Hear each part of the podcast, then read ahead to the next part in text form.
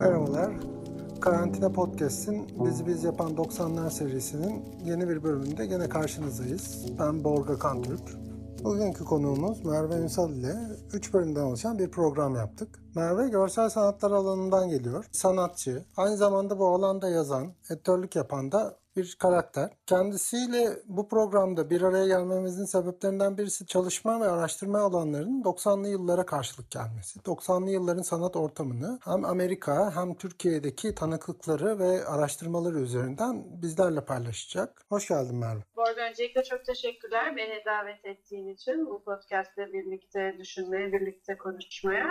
New York'ta çalıştıktan sonra 2012'de Türkiye'ye döndüm. O dönemden sonra aslında Türkiye'deki 90'larla ilgili araştırmalarımı bir şekilde daha fazla ilerletme ya da daha fazla üzerine düşünme fırsatım oldu. Ee, sanatçı olarak çalışıyorum. Sanatçıların kurumlarda ya da genel olarak sanatçı mesaisinin ne demek olduğu, birlikte düşünme, kolektif işbirliği, kooperatifler anlamında ne demek olduğu merak ettiğim konulardan. Şu anda aynı zamanda e, Arter'in ilk senesi tamamlanmış olan araştırma programında da 10 tane kültür üreticisiyle birlikte çalışma fırsatı buldum. Kısacası sanat üretimi hem destekleme hem de ilerletme ve devam ettirme yöntemlerinden biri de aslında birlikte olma modelleri üzerine düşünmek. Bu yüzden de aslında 90'lar bu anlamdaki hem araştırmak için hem de aslında e, duyarak öğrenmek için çok önemli bir dönem. Benim 90'lara olan ilgim aslında birebir Türkiye'deki üretimler üzerinden değil de daha çok 90'ların sonunda kurulmuş olan bir kurum olan eFlux'da New York'ta çalışmaya başlamamla e, birazcık aslında 90'ların bu kültürel üretimdeki yeri ve de kültür üretimdeki belli bir tavrıyla ilgili bir şeyleri merak etmemden çıktı. Çünkü hep bir aslında benden bir üst kuşak ya da yarım üst kuşak olarak diyebileceğim kişilerin o dönemdeki tavırla ilgili olan öykünmesi ya da şunu şu şekilde yapıyorduk, böyle yapıyorduk, kolay yapıyorduk gibi olan şeyini merak ettim ve sanki bende de bir içgüdüsü olan yatay yapılanmalarla ilgili oradan bir ipuçları bulabileceğimi düşündüm. Daha sonra da Türkiye'ye geri taşınırken kendi sanat pratiğimi de daha fazla ilerletmek için hep bir böyle kültürel üretimde olması gereken ya da böyle bir sanatsal hassasiyette olması gereken o sürekliliklerle ilgili de ipuçlarını aslında burada bulabileceğini düşündüğüm için de biraz araştırmaya ve eşelemeye başladım. Bu hem tabii ki yayıncılık anlamında hem inisiyatifler anlamında kendim hani bir şekilde de bir şeyleri yapmaya çalışırken, bir şeyleri yapmayı öğrenmeye çalışırken e, kimlerden feyiz alabileceğimi sanki birazcık geriye dönüp bakarak daha e, ayaklarımın yere basma aslında içgüdüsünden geliyor. Evet aslında yani 90'lı yılların sonu Amerika'da olanlar üzerinden deneyimi yakalamak bizler için de önemli. Çünkü daha çok yani içerisine düştüğümüz veya genel hakim olduğumuz alan ve taraflar özellikle Türkiye güncel sanatının oluşum süreçleri 90'lı yıllarda bunlardan e, ilk defa böyle resmi olarak söz edilmeye başlanıyor.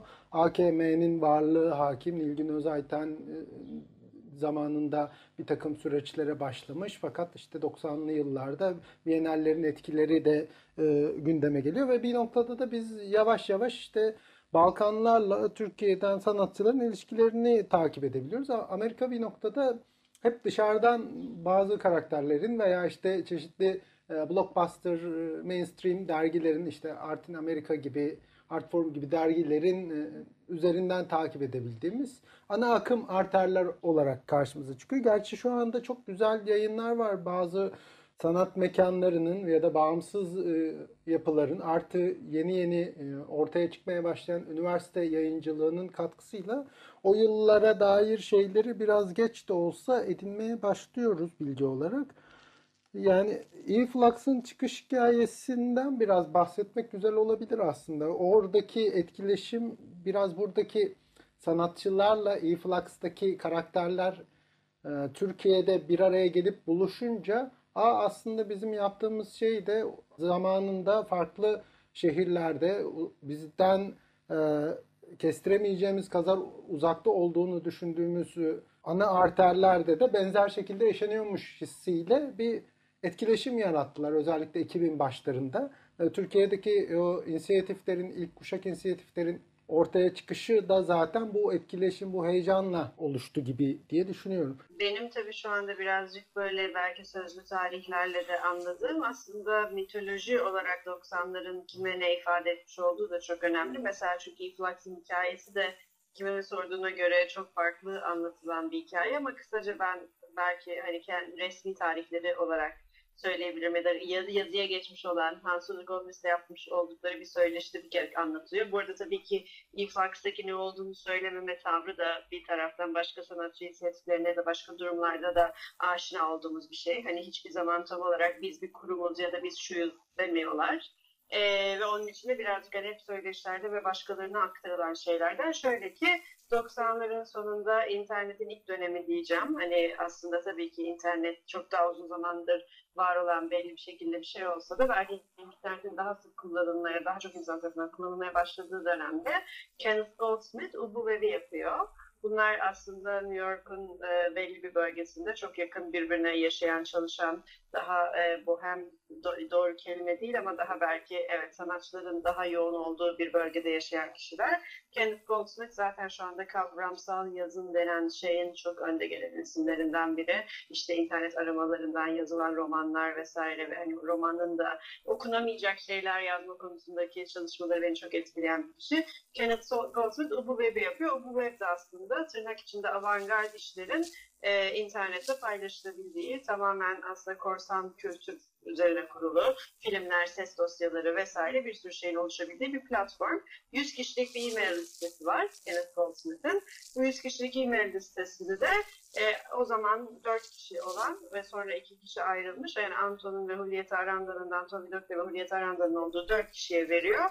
Ve de Holiday Inn'de, e, Chinatown bölgesinde gayet nispeten ucuz bir Holiday Inn'deki bir otel odasını kiralıyorlar. Otel odasında bir gecelik bir sergi yapıyorlar. Yani sadece bütün paraları aslında bir gecelik otel tutmaya yeterken 100 kişiye yolluyorlar. O Kenneth Goldsmith'in 100 kişilik listesine yolluyorlar ve bu aslında zamanında tabii ki kurumların dışında kalma, kendi promosyonunu kendin yapma, kendi başına bir şeyleri kotarma, hani var olan e, meşrulaştırma yöntemlerinin dışına çıkmak için dört sanatçının bir araya gelip yaptığı bir şey. Ama tabii ki bir şekilde bir noktada bu e-mail listesinin bir güç olabileceğini fark ederek kendi arkadaşlarının ve kendi istedikleri insanların sergilerinin e-maillerini yollamaya başlıyorlar ve sonra evrildiği iş modeli ki bu arada tabii ki dört kişinin üçü değil sadece Anton yola devam ediyor. Hulya da sonra da ayrılıyor ki bu da 90'larla ilgili belki hani hikayeyi kimin anlattığı önemli oluyor günün sonunda. Yani E-Flux projesi aslında çok daha farklı bir yerden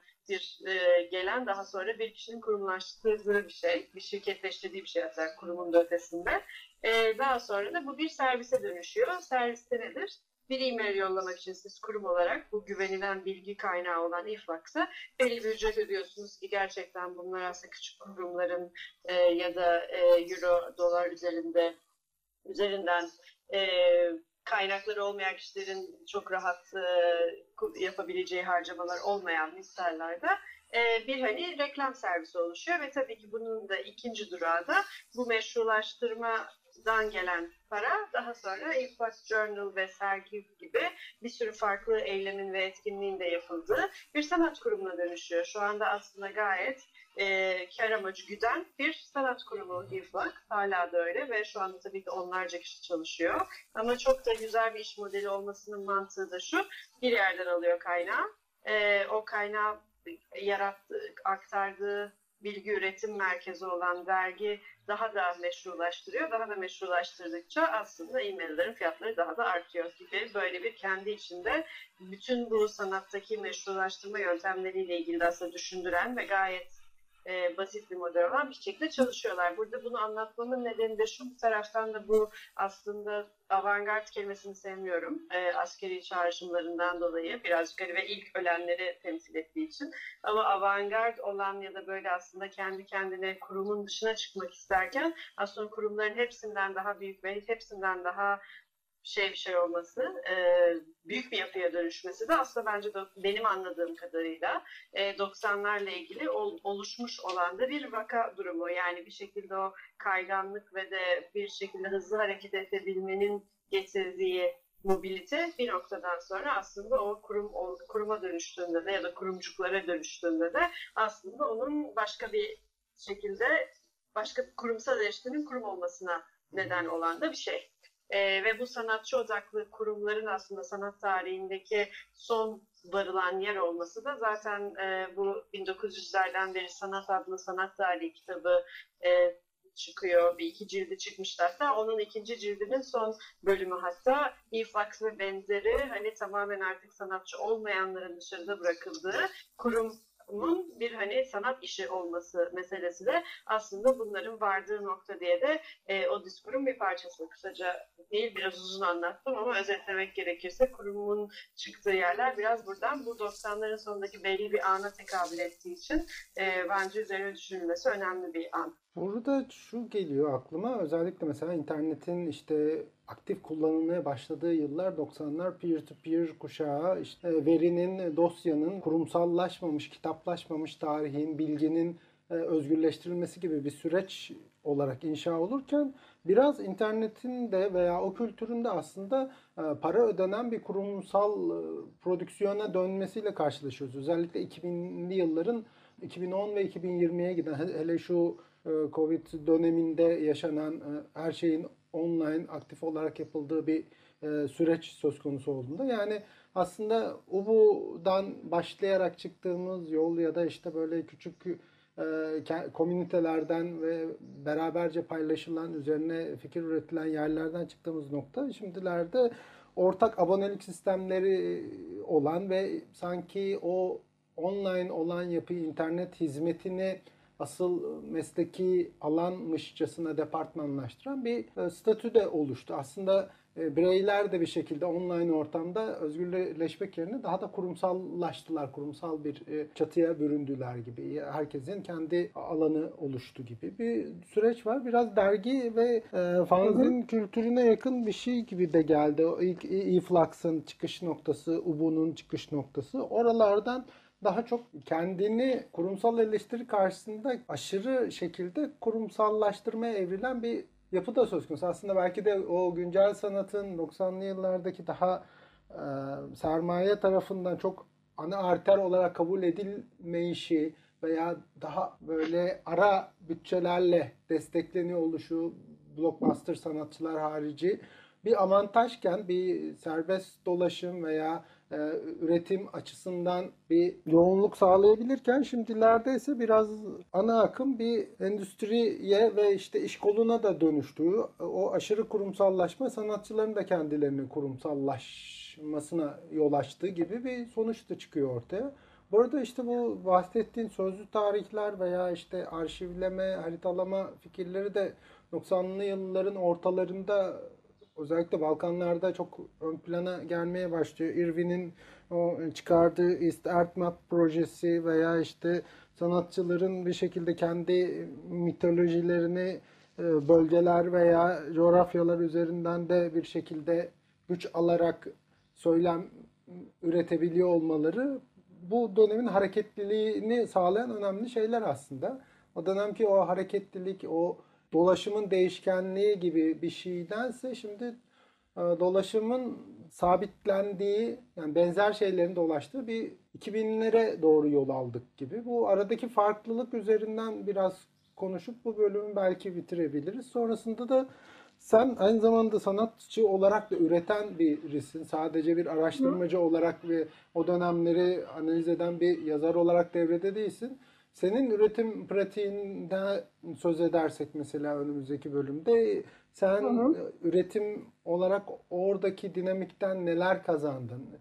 Neyi etkileyici bir şekilde değerlendirdin, yorumladın onlardan bahsedebilirsin. Bir toparlarken belki bu bölümü bir şeyden bahsetmek istiyorum. Bu Hans Haken'in bu arada tabii ki şu anda ki tarihte olduğumuz noktada beyaz bir adama referans vermenin e, utancıyla diyeyim bunu şey yapıyorum ama Hans Hake'nin e, kurumsal eleştiri işleri üreten bir sanatçı olarak söylediği önemli bir şey var şu anda kendi kelimelerimle söyleyeceğim ama aslında kurumsal eleştiri denen şeyin ki Hans Hake'nin bahsettiği hani birebir sanatçı işi olarak kurumsal eleştiri işlerinin yapıldığı dönem. Yani işte mesela köşedeki nem alma cihazını nesneleş, sanat nesnesi yaparak ondan sonra bir iş yapmak gibi diyeceğim. Daha ya da işte e, kurumun e, hamilerinin güçle olan ve de e, kötü eylemlerle, skandalla olan ilişkisini araştırmacı gazeteci gibi ortaya çıkaran işlerin sanat işi olduğu bir dönemden bahsediyoruz. Ama Hans Hake'nin söylediği bir şey aslında hiçbir zaman başarılı kelimesini kullanmıyor ama işleyen bir hani eleştiri yönteminin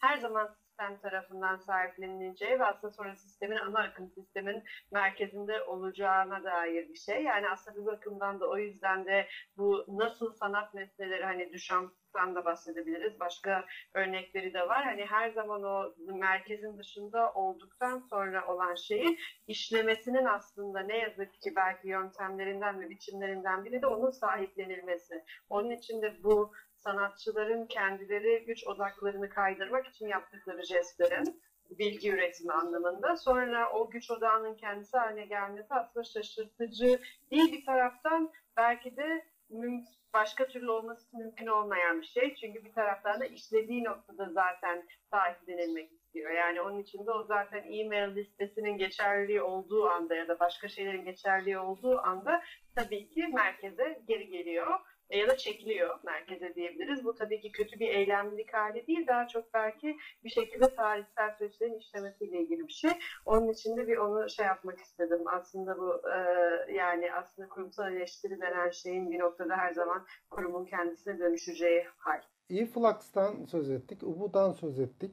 O dönem elbette vardır bir şekilde. Yalnız değillerdir ama şu anda kayda geçtikleri için ikisini konuşuyoruz. Bu webin olduğu gibi devam etmesinin nedeni de aslında Kenneth Goldsmith'in pratiğinin içine almaması bu web'i tam olarak. Yani bu web'i kurmuş olan insan olması tabii ki eminim tırnak içinde kariyerine çok faydası oluyordur ama bu web hala tam olarak sahiplenilebilen bir ya da böyle güç odağı haline gelmedi e, ve gelemiyor ya kurulmuş olan yapısından dolayı. Onun için belki öyle de bir farktan bahsetmek iyi olabilir. Yani pratiğin içine alındığı anda bir taraftan e, başka bir şeye dönüşüyor. Teşekkürler. İlk bölümümüzün sonuna geldik. Birazdan ikinci bölümde tekrar karşınızdayız. Thank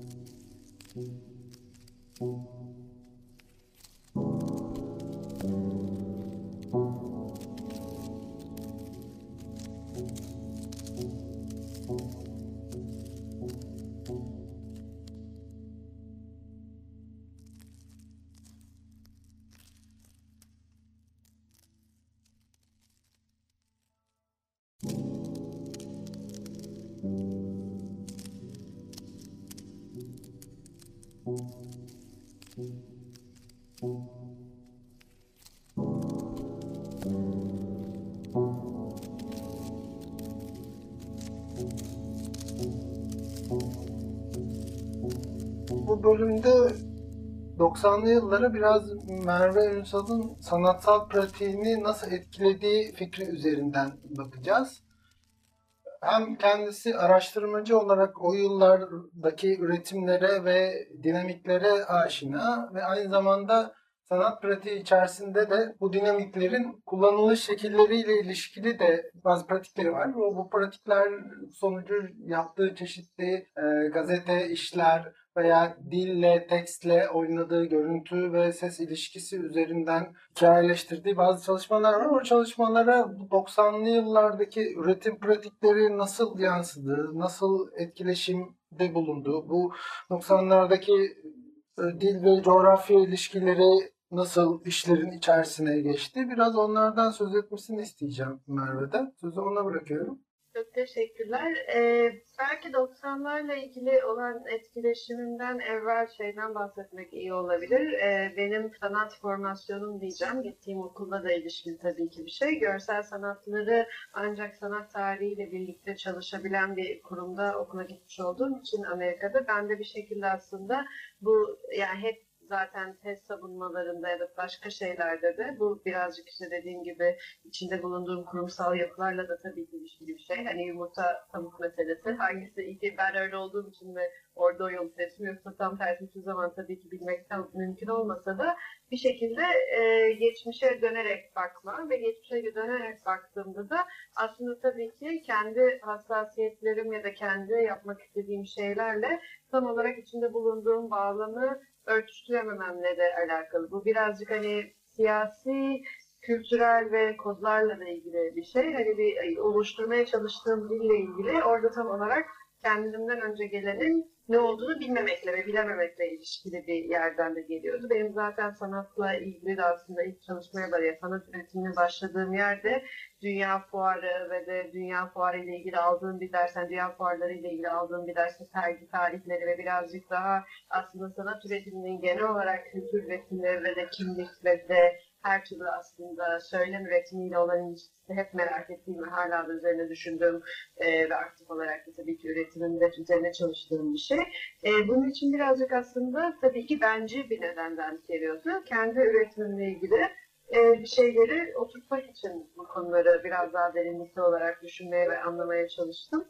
E, bu bağlamda da malzeme de tabii ki çok önemli olan bir şey. Bir taraftan Türkiye'deki sanatçıların o malzemeyle ilişkisi e, ve en- yani mesela en basitinden endüstriyel malzemeyle bir hani Amerika'daki ölçekte çalışanların ve bu tamamen aslında şehirlerin kültürün oluşturmuş olduğu kodlarla ilgili bir şey. Türkiye'deki bir hani doğal malzemeyle ya da başka bir şeyle ben mesela şey düşünüyorum şu anda. İsmail Saray'ın yapmış olduğu yerleştirmelerdeki malzeme kullanım ve mekan hassasiyetiyle mesela başka yani bir sürü sanatçı taraftan inanılmaz ortak noktası var dünyada ama bir taraftan da çok da farklı bir hani e, müsriflik ve müsriflikle ve malzemeyle olan ilişki ya da böyle bir hani o e, muhasebesi çok farklı olduğunu düşünüyorum. Türkiye'de çalışmış olan sanatçıları ya da benim e, bakmış olduğum sanatçıların. O yüzden benim üretimime olan etkisi birazcık ben, benim bu konularla ilgili çalışmaya başlamam ve anlamaya çalışmamın nedeni biraz daha aslında kendi dilimi oluşturmaktır ve gerçekten de yayıncılık belki pratiğinden de orada bahsetmek önemli. Biz e, MES'te kurduğumuzda MES.org çevrim içi bir yayın. Tabii ki benim çevrim içi yayın yapmanın ufakta çalışmam ve de birazcık New York'ta aşina olduğum kültürle de ilgili. E, MES'ten evvel de Ballpark diye bir başka bir e, sanat, kültür sanat platformunu Özge Ersoy'la birlikte yürütüyorduk ve orada da bir şekilde hani bir şeyi başlatmakla ben ilgilenmiyorum. Ee, ve onun için bir yayını da başlatmaktan çok orada mesela bir yayının başka hangi yayınların devamı olduğu ya da hangi yayının devşirilmiş ya da belki sona dönmüş versiyonu olduğunu merak ettiğim için de birazcık 90'ları incelemek istedim. Çünkü kesinlikle bir şekilde bir kanon üretme ya da bilgi üretiminde özellikle yayıncılık gibi bir şeyde mesela bir süreklilik çok önemli. O yüzden de biraz 90'lar aynı zamanda yayıncılıktan da girdiğimi söyleyebilirim. Yani kendi pratiğimin hem kerteliz noktalarını belirlemek hem de birazcık aşina ve daha iyi hissettiğim şeyleri bulmakla ilgiliydi. Şu tartışma var kafamızda. Dijital yayıncılık özellikle 2010'lu yıllardan sonra akış olarak e, web sitesi şablonunu ve işte bilgisayar masaüstü düzenini kullanmaktan çok akıllı telefonlara, tabletlere ve başka cihazlara geçti. Yani bu da e, metni daha Twitter'laştırıp daha Facebook accountlarında takip edilebilir bülten formatlarına dönüştü. Biraz 90'lı yıllardaki yayıncılıktaki o fiziki deneyim özellikle elde tutulur dergi, fanzin veya benzer e, fasikül içeriklerin sürekli okunabilirliğini sağlayabilecek bir dinamik de barındırmaktaydı. Yani işte e, 90'lı yıllardaki bir işte rock magazin içerisinde yapılmış köşe başı bir röportaj daha sonra 2000'lerin ortasında tekrar böyle bir test konusu veya içerik konusu olabilecek şekilde varlığını sürdürebiliyordu. Dijital yayıncılık konusunda da bu e, dinamik mesela MES'te olabilecek bir unsur gibi gözüküyor. MES'i takip edemeyen arkadaşlar da mes.org'dan takip edebilirler. Orada böyle kalıcılığa dair çeşitli izler de e, görüyoruz. Yani özellikle sanatçı üzerinden veya sanatçıya dair çeşitli metinler var ve bu metinler sadece o anı, o günü doldurmaktansa tartışılabilir bir veri bırakmakla, devamlılıkla da ilgileniyor keza. Bu takipçilik, işte süreci devam ettirebilme ve o fasiküllerin veya parçaların buluşması durumunu mesela dijital ortamda nasıl e, Hmm. yenilemeye çalışıyorsunuz? Ya da öyle bir talebiniz, isteğiniz var mı? Ya da mesela 2020'den sonra böyle bir kalıcı bilgi işlevini yitirdi de diyenler var. Hangi taraftasın? Ee, şöyle biraz belki bir sorunun başından başlayacağım. Umarım e, bir yere götürebilirim cevabımı. E, aciliyetler bir kere bizim mesleği başlattığımız zamanla şu an arasında çok farklı. Birazcık başladığı noktadan bahsedebilirim. Başladığı zaman e, o zaman çünkü başladığında me- yani mesleğin İngilizce olduğunu söylemek gerekiyor. İngilizce olması da ben çift dilli, e, çift dilli olmasını düşündük ama her zaman vazgeçtik yani Türkçe İngilizce anlamında. Çünkü ben bir şekilde bir yayının ancak tek dilde olabileceği gibi bir takıntım var. Kendim e, çeviri konusunda ya kendim çeviri yapsam da e, para kazanmak ve de ilgilendiğim bir şey olduğu için bir şekilde bir yayının çift dil olabileceğine inanmıyorum. Hani tek söz konusu falan gibi böyle çift dilde farklı içerik üreten yayınlar var. O ayrı bir şey ve o çok daha da farklı tabii ki farklı bir mesai ve farklı bir düşünce yapısı geliştiriyor. Biz mesleği başlatırkenki meselemiz bölgesellikle ilgili birlikte düşüneceğimiz bir alan açmak. Yani bir taraftan da hala da olan bir şey. Bir şekilde Türkiye ya da bizim e, Özge'nin de benim de farklı bağlamlarda sanatçı misafirlik programları ya da atölyelerde şurada burada tanıştığımız insanları içine dahil ettiğimiz her zaman böyle bir dirsek temasıyla ilerleyen bir sohbetin, bir e, diskurun aslında sohbet, o- ilk başta çok sohbeti kullanıyorduk. O kadar informal olmadığıyla zaman içerisinde yüzleştik mesela. Yani o kadar bir şekilde informal tutamıyoruz metinsel şeyleri. Yayılmasıyla ilgili. İçin bir bölgesellik takıntısı, bir bölgesellik meselesi var. Adında org olmasında da var. Yani bir organizasyon, bir sanatçı odaklı bir çalışma olması meselesi. 2020'ye geldiğimizde ve sonra iki senedir konuştuğumuz bir şey. Bunu tam olarak resmi yapmamış olsak da e, yayıncılık ve içerik üretimiyle ilgili aslında bir kendi içimizde de bir sorgulamaya girdik ve mesela son iki senedir bir araya geldiğimizde yaptığımız şeyler genelde sanatçılarla birlikte çalıştığımız atölye çalışmaları, metin üzerine düşünen sanatçılarla ya da metni kullanan e, sanatçıların mesela yaptığı işleri teşvik etmek. En son mesela Poşe ile bir işbirliği yaparak modada e, Tyler Coburn'un sunum performans demiyor kendisi ama performatif bir okuma olan mesela e, etkinliğini birlikte gerçekleştirdik. Yani bir şekilde metin üzerinden şu anda mesela ilgilendiğimiz konu fiziksel olarak aynı yerde 10 kişiyle birlikte düşünüyor olmak. Yayıncılık şu anda ikinci planda. O yüzden de biraz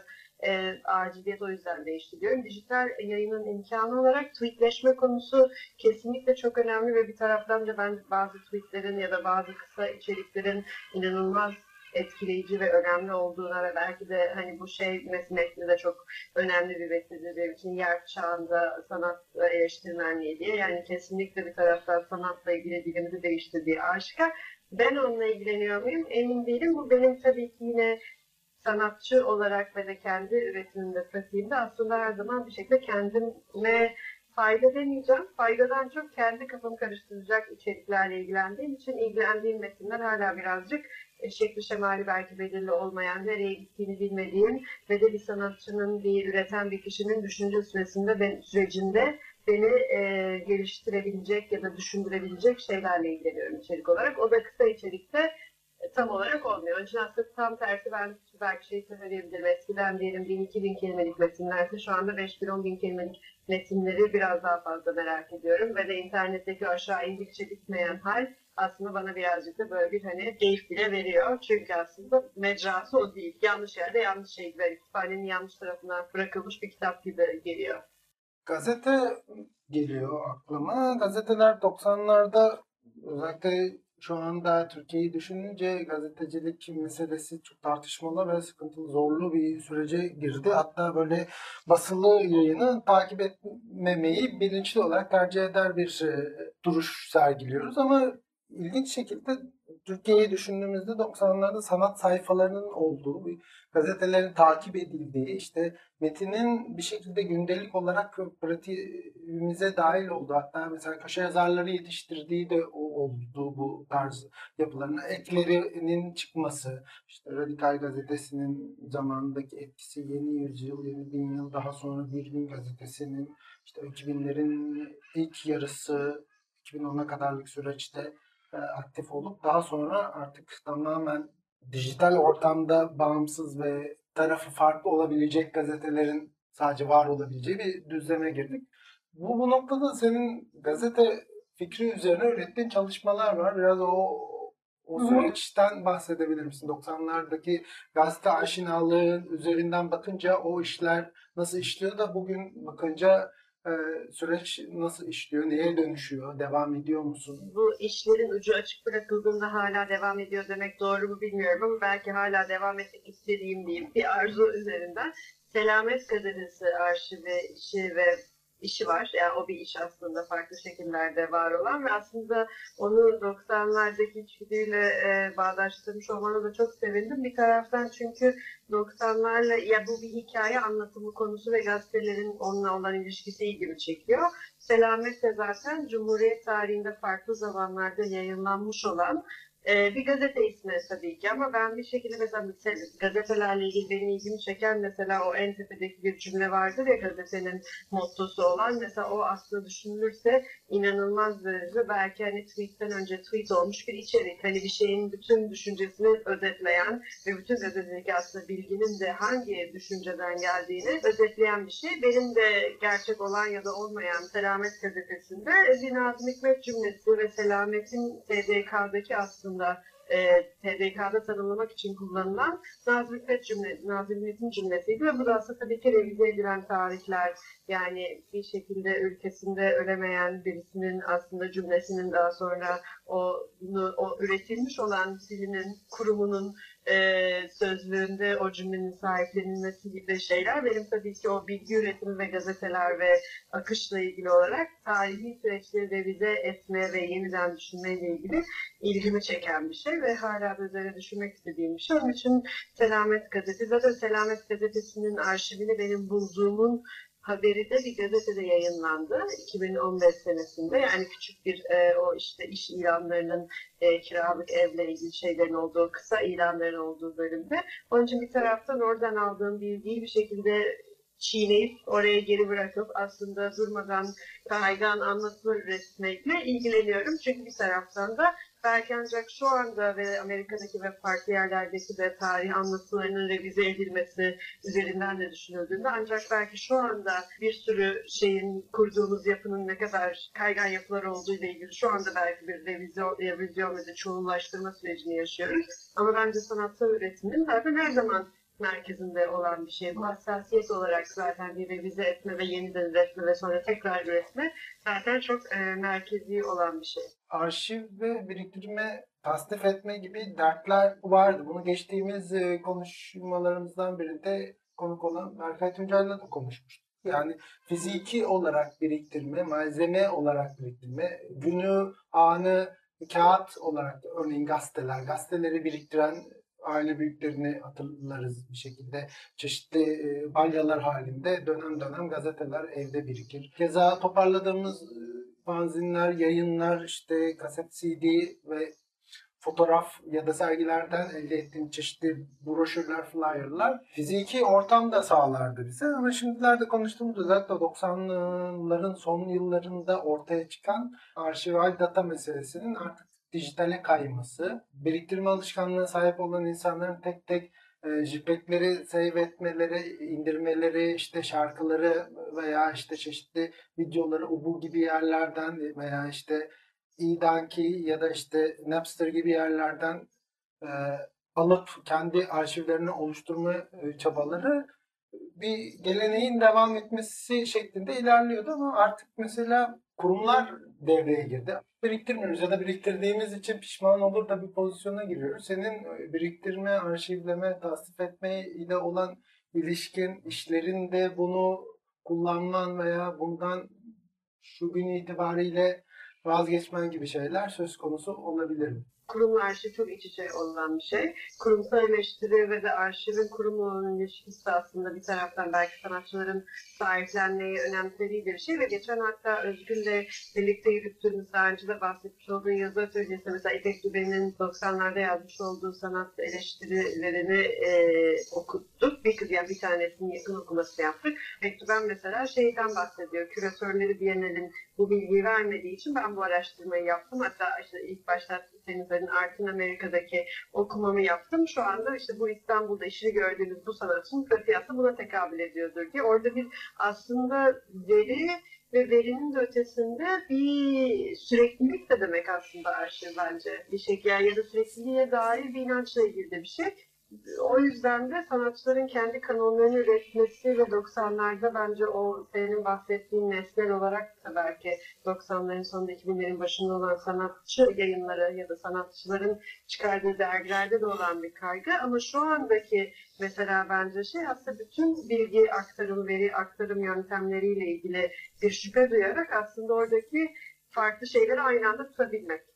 Yani farklı e, şekillerde angaja olabilmemiz aslında bütün bu aktarımlarda bilmiyorum mantıklı geliyor söylediğim ama bir şekilde arşivlerin yapısal şeyleriyle ilgili e, kusurları ve de zaaflarıyla ilgili bir hani bilincimiz oluşmuş olduğu için e, ve de onların nereye vardığını görmüş olduğumuz için aslında arşivler üzerinden her zaman konuşarak ve arşivler, bilgiler, veriler, anlatılar üzerinden bir şekilde bu konuyla ilgili düşünmek. Bu sanatçı arşivi için de geçerli bu arada. Yani ben kendim sanatçı arşivini yapmayı beceremeyen bir sanatçı olarak mesela her oturduğumda çıkarıyorum bazı işleri. Çünkü o anda mesela o işin bir şey söylememesi, o, o iş bana o anda konuşmuyor. Ee, onun için durmadan revize ettiğin kendi bir anlatısı da var ve anlatılaştırmak belki zaten aslında üretimle ilgili e, üzerine sürekli düşünülmesi gereken bir konu. Bir sonraki bölümde biraz daha arkadaşlık, dostluk, sanatçı yıllarla beraber çalışma fikri ve kuşaklar arası bir duruma değineceğiz. Merve Ünsal ve Nancy Atakan yakın dostlar ve beraber çalışmış iki farklı kuşaktan sanatçı. Biraz onların hikayesini Merve'nin ağzından dinliyor olacağız.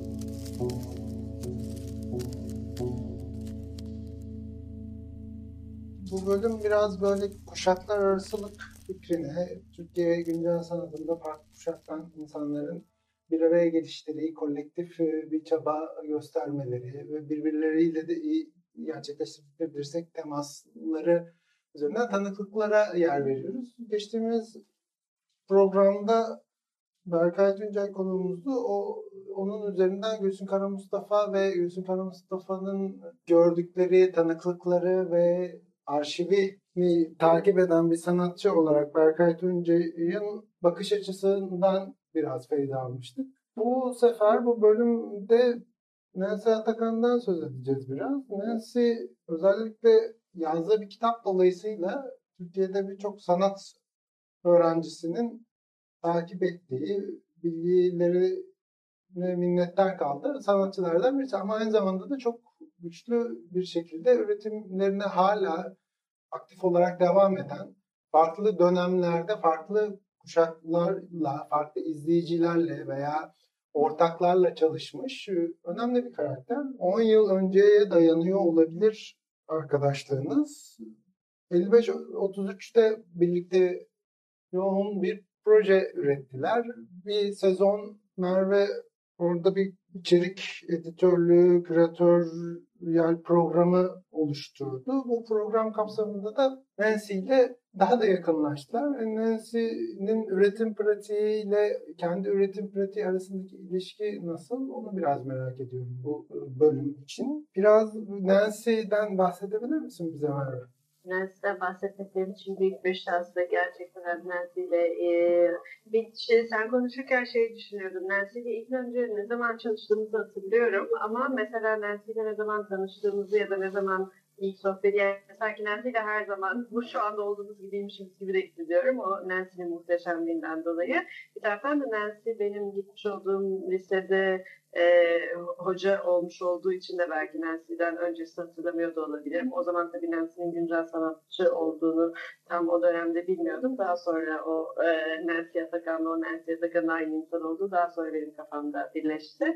E, şöyle belki bahsedebilirim. Nancy ile benim e, İstanbul'da bir farklı işlerimin bir araya getirildiği ilk kişisel sergi tam gezi zamanında ve 55-33'teydi. Nancy'den ve tabii 55-33'ten bahsederken Nancy ve Volkan Aslan'ın yaratmış olduğu 55-33'teki ortam benim e, üretimim için gerçekten çok önemli olmuş olan bir şey. Ne zaman aklıma yeni bir şey gelse ya da ne zaman bir şey yapmak istesem bireysel ya da bir grupla ya da başka şekillerde her zaman aslında 55-33 benim ilk başvurduğum yer ve başka sanatçılar için de öyle olmuş olduğunu ve öyle olduğunu düşünüyorum. Bir şekilde Nancy ve Volkan'ın yaratmış olduğu 55-33'teki enerji diyeceğim. Çünkü bir taraftan bence o gerçekten yine bir enerji, bir tavırı gösteriyor. Gerçekten e, bir şeyleri denemek, bir şeyleri geliştirmek, birlikte olmak üzerine kurulu olduğu için ve onların zaten e, manifaturcular çarşısındaki komşularıyla, mahalleyle olan ilişkisi de aslında bence birçok sanatçı inisiyatifinin çok şey öğrenebileceği bir durum ve bir e, hal. E, Nancy ile bizim birlikte, ikimizin birlikte yaptığı şeylerden bahsetmek gerekirse sen ve benden belki bahsetmek iyi olabilir. Tam e, sen ve benim 2017 senesinde yaptık. 2017 e, belki tuhaf bir dönemdi. Bir taraftan da gerek Türkiye'deki koşullar e, nedeniyle ve Türkiye'nin içinden geçtiği siyasi, sosyal süreçler nedeniyle gerekse aslında bence sanatçıların da her zaman böyle e, toplumdaki kriz anlarında diyeceğim ama krizler ya da diyelim yani tek bir kriz ya da tek bir şeyden tabii ki bahsetmek söz konusu değil ve herkesin süreçleri farklı. Nancy ile ben zaten ikimiz buluşurken mesela bir şekilde şeyi konuştuk. Hani şu bizim aramızdaki ilişkiyi başkalarına yaymak mümkün olabilir mi? Yani burada aslında bahsettiğimiz bir taraftan hani hem kişisel olarak bir arkadaşlık, bir dostluk ama başkasının birisinin daha üretimini de önemsemek ve de onun kendi üretimi gibi sahiplenmekle de ilgili bir şey var ki benim bu Nancy'den öğrendiğim bir şey.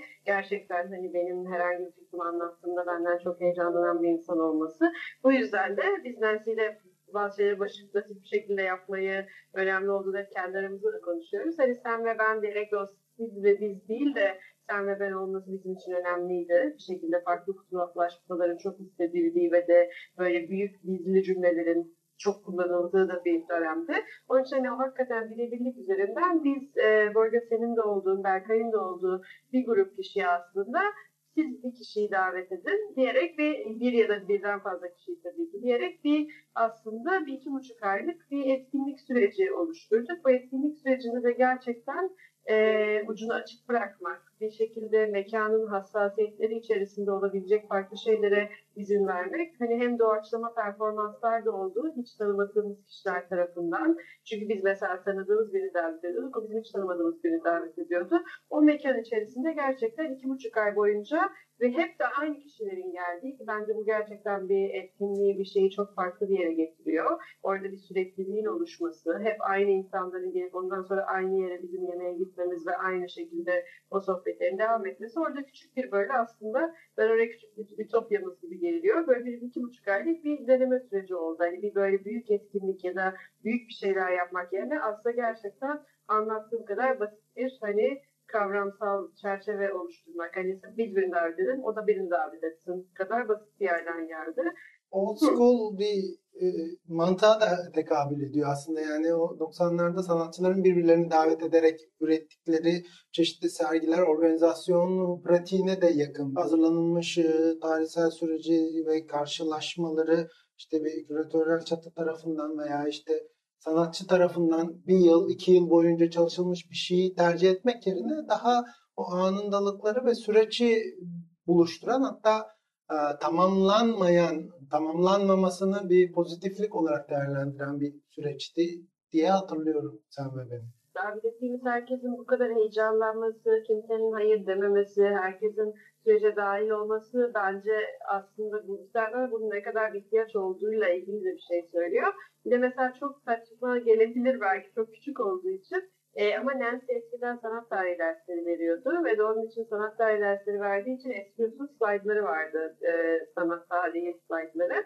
Biz sanatçı ücreti olarak da Borgatel'in de olması lazım. Anahtarlık ya olarak e, herkese mesela o slaytlardan bir sanatçı ücreti yaptık. Bu da mesela şeyle ilgili bir şeydi. Sanatçı ücretleriyle ilgili mesela konuşuyoruz, düşünüyoruz, bir şeyleri anlatmaya çalışıyoruz ama en basit yerden yapılan tabii ki iki tane slide küpe olarak verilen bir sanatçı ücreti olarak belki sembolik bir işlev görüyor ama bir taraftan da zaten her şeyin kendimizle başlayacağı. Yani biz bir inisiyatifiz ve bütçemiz yok demek yerine biz bir inisiyatifiz ve de böyle bir sanatçı ücreti size verebiliyoruz demek aslında olumlu bir yerden daha iyi geldi bize ve onun gibi şeyleri de çok o dönemde konuştuk. Nancy'nin bir de ben e, mesela e, sanatçı kitabı değil pardon monografisine mesela bir söyleşiyle katkıda bulundum. Mesle zaten Nancy ile yaptığımız farklı dönemlerdeki söyleşiler var. Cinay Şefanzeli'de yaptığımız bir söyleşiyi yayınladık. Hep böyle bir diyalog halinde olarak olmak var. Senin bahsettiğin kitap bir de diyalog olarak aslında ilişkisel estetik olan şeyi Türkiye'deki 90'lardaki üretim üzerinden Nancy'nin diyalog olarak sanat ya da diyalogla sanat diye aktarması da benim için çok önemliydi. O bir taraftan da belli bir tevazuyu da getiren bir şey. Yani bir estetik ya da ilişkisel estetik değil de diyalog olarak birlikte düşünerek sanat benim kafamda hakikaten bir şeylerin oturmasına çok yardımcı oldu ve daha sonra da bu aktarım üzerine yaptığı monografide de bütün yani yakın dönemdeki işlerini bu kuşaklar arası kendi ailesindeki kuşaklar arası ve de daha çok aslında kadın kimliği diyeceğim ya da aile kimlikleri üzerinden yaptığı aktarım çalışmasına biz aslında bir taraftan bu aktarımın sanatçılar arasında ve başka şekillerde de aktarımın ne demek olduğu üzerinde konuştuk. Yani bir şekilde Nancy benim aslında için sürekliliğin ve o aktarımın başladığı figür. Ee, ve gerçekten de orada hakikaten ve tabii ki de çok inanılmaz da besleyici bir pratiği oldu ve çok aktif olarak da çalıştığı için bir kere Nancy de her zaman çalışırken kendini çok tembel bir potansiyeli var. Ee, onun da getirdiği bir aslında ısrar etme, bir devam etme ve bir aktarmanın da aynı anda olması e, o bireysel üretim yerine bir şekilde birlikte düşünerek bireysel üretimi benim için e, oturtmuş olan şeydir. O yüzden Nancy benim için gerçekten e, Nancy ile tanışmış olmak, Nancy ile çalışmış olmakla hala çalışıyor ve birlikte düşünüyor olmak çok büyük bir lüks. Sen ve ben etkinliğinde gerçekleştirdiğin bir buluşmadan söz etmek istiyorum. Hem Gülsün Hanım, Gülsün Körmüstafa hem Nancy, sen ve ben e, söyleşilerinin, buluşmalarının ilk konu oldular galiba. O ikisinin hı hı bir aradalığı, etkileşimi ve ifadeleri ne şekilde işledi? O etkinliği dinleme şansımız ve izleme şansımız yok galiba. Bir canlı kaydı veya işte ses kaydı ya da işte oradan çıkma bir metin ortaya çıkarılmadı sanırım. Yok, Nancy ve ben olduğumuz için biz genelde şeyleri yapmıyoruz. Volkan olmadığı zaman kayıt tutmama gibi kötü bir huyumuz vardı ama Volkan sağ olsun geldi ve hani e, her zaman bizim kaydımızı tutmak için de çok yardımcı oldu. E, ama bir de şey de vardı sen ve bende birazcık hafif bir esneklik ve de informallik olduğu için kayıt için içine girdiğinde ne olursa olsun bazen insanlar daha e, farklı davranmak demeyeceğim. Sadece tabii ki daha o zaman hakikaten bir o anda e, kayıt tutuluyor olduğunu bilinciyle daha ya bazı konularda konuşulmuyor bazı şeyler de e, olmuyor. Onun için de birazcık tutmadı. Yani tembelliğimizi öyle açıklayabilirim. E, ama Gülsün Hanım'ın geldiği şöyle e, Nancy ile ben de toplam sanırım ben sayıları tam hatırlamıyorum ama aynı sayıda insanı davet etmeye karar verdik. İşte mesela ben diyelim 5 kişiye yazacaktım. Nancy 5 kişiye yazacaktı. İlk aklıma gelenlerden biri Nancy'nin Gülsün Hanım'dı. Gülsün Hanım'la da aslında benim için Nancy, sen ve bendeki ben ve Nancy iken Nancy için de o sen ve benim tabii ki e, bir versiyonu Gülsün Hanım'la olduğu için davet etmek istedi. Gülsün Hanım geldiğinde de e, zaten aslında bu konuşmadan evvel hazırlık yaparken de Salt'ın arşivinde de Nancy ve Gülsün Hanım'ın arasındaki yazışmaların mesela Salt arşivinde de bulabiliyorsunuz. Aslında tabii ki bir hani seneler boyunca birbirinin üretimine şahitlik etmiş olmanın getirdiği ortak bir hassasiyet ya da ortak bir tavrın nasıl farklı tür üretimlere dönüştüğünü görmek açısından çok güzeldi. Ee, ve tabii ki ikisinin arasındaki dostluğa da şahit olmak bence çok önemliydi. Çünkü bir taraftan da bahsettiğimiz şey sanatçılıkla ilgili ne kadar tabii ki profesyonel bir eylem ve bir meslek olsa da aslında tabii ki bir şeyleri paylaşarak, aktararak, birbirimizle konuşarak ilerlettiğimiz için onun böyle e, farklı bir kuşaktaki tezahürünü görmek bence çok öğreticiydi.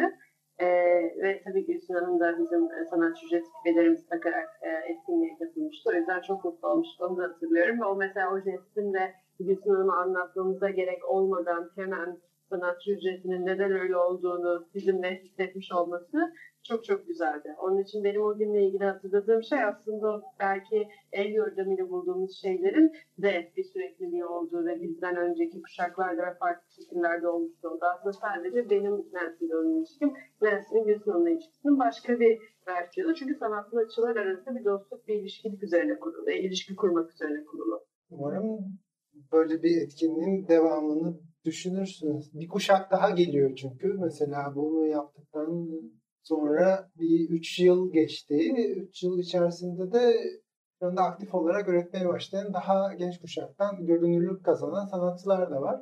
Bence bu etkinliklerin şöyle bir artı pozisyonu oluyor. Herkes kendi komüniteleri, kendi kuşakları veya çeşitli dönemdeşleriyle diyalog halinde bir ortaklık paylaşırken çeşitli kurumsal sergiler ve etkinliklerde bir araya geliyorlar. Ama bunu daha sanatçı mekanı olan bir yerde veya daha sivil bir inisiyatif kullanarak buluşturmak belki işin diyalog açısından, Nancy'nin de sözünü ettiği diyalog olarak sanat meselesi açısından oldukça elverişli. Yani bir sanatçının eserinin yanında kendi eserini görüp gururlanmak, duygulanmanın haricinde bir sanatçıyla beraberce bir sergiyi tartışıp kurmak senin de kastettiğin sözlü tarihe giren şeyi karşılıyor belki de. O yüzden sözlü tarihin önemini bir şekilde yeniden e, gündeme getirmek iyi bir şey olabilir bu dönem için. Fakat bir de handikapı var tabii ki bu dönemin. Her şeyin e, sözlü ve görsel olarak dijital anlamda bir akışta olduğu ve e, çeşitli kurumsal kayıtlarla da bunların gerçekleştiği bir süreçte bu söylediğin o kendiliğinden gelişen veya daha samimi bir şekilde üretilebilecek bir diyaloğu bazen mümkün kılmayabiliyor. Ama bu diyaloğu deneyim olarak tekrar tekrar gündeme getirmek, farklı şekilde formüle etmek bence bu dönem için oldukça iyi bir kazanım olacaktır diye düşünüyorum. Bir şekilde ben şeye çok inanıyorum. Ee, böyle şeylerin spontane olduğuna yani ve aslında bir şekilde Nancy ile de bunu konuşuyoruz. Sen ve ben bizim için gerçekten müthiş bir tecrübeydi ve benim de üretimimde inanın yani ben aslında üretimimi 2017 öncesi ve sonrası olarak ayırıyorum ve büyük ihtimalle o kendim sıkışmış ve de yeni bir safhaya geçmeye çalışırken ki halimi sen ve ben sayesinde dönüştürebildim. Yani ve şu andan geriye baktığımda mesela o bana öyle gözüküyor. Onun için onun bir şekilde kendi doğuracağına ve de yeni yöntemler geliştireceğimize ve başka bir şekilde var olacağımıza kesinlikle inanıyorum. Ee, bakalım yani 55-33'ün de tabii ki burada 55-33 etrafındaki dükkanlar şu anda bomboş mesela ve de o blok tamamen boşalmış gibi gözüküyor dışarıdan.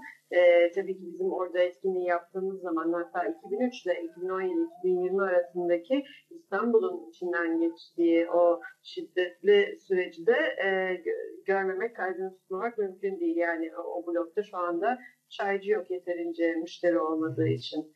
E, bunlar da insan düşündürüyor e, bir taraftan. Yani aslında sürecin kaydını tuttuğumuz şeyler sadece sanatsal üretim değil, şehirle ve de yaşadığımız yerle ilgili başka süreçlere de şahitlik yapıyor. Yani 2021-22 yılını kestiremediğimiz bir süreci yaşıyoruz zaten ve belki şu an tekrar gitsek İMC bloklarına birçok şeyi negatif anlamda değişmiş bir şekilde bir ortamla karşılaşmak mümkün olabilecek sanırım. Pozitif bir yerden şey yaparsak da bir şekilde e, orada o mekanın duruyor olması şu anda belki aktif olarak bir şey yapmıyor olsak bile biz mesela en son 2019'da MEST olarak orada bir sunum performans ev sahipliği yaptık Hong Konglu bir sanatçıyla. Yani en azından kapısını çalabildiğimiz, birlikte düşünebildiğimiz kişilerin olması İMÇ'de yine de e, Kerkeriz noktasını tutmak, o hani anı tutmak açısından önemli. Merve'ye çok teşekkür ediyorum. Gayet içtenlikle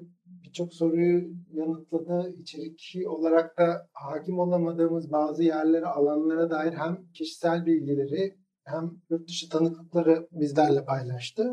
Bu podcastları hazırlarken genel bir takım sorularımız vardı. Bu sorulardan bir tanesi de giriş sorumuz genellikle şuna odaklanıyordu. 90'lı yıllar size en çok neyi öğretmiş olabilir sorusu. Bu soruyu sorarak bitirmek istiyorum. Belki ayakta kalanın her zaman hikayeyi anlattığını ya da ayakta kalan yanlış kelime belki ayakta kalmak her zaman en doğru yöntem de olmayabilir ama bir şekilde o benim üzerinde durmaya çalıştığım, bulmaya çalıştığım yerin var olmadığı ama bir sürü yerin var olduğu ve de belki bir sürü birlikteliğin var olduğu bir şeye tekabül ettiğini 90'ların sanırım zaman içerisinde ya da konuştuğum kişilerle ve öğrendiğim şeylerden biri bu diyebilirim. Yani o benim işte kendimi oluşturmaya çalıştığım böyle bir sağlam taban ya da sağlam bir referans noktası değil. E, benim bugünüm kadar kaygan ama bir o kadar da e, çoğunlukları barındıran bir e, yer olması sanırım 90'ların. Çok teşekkürler. Fiziki bir ortamda tekrar görüşmek üzere diyelim. Kendine iyi bak. Çok teşekkür ederim ben de.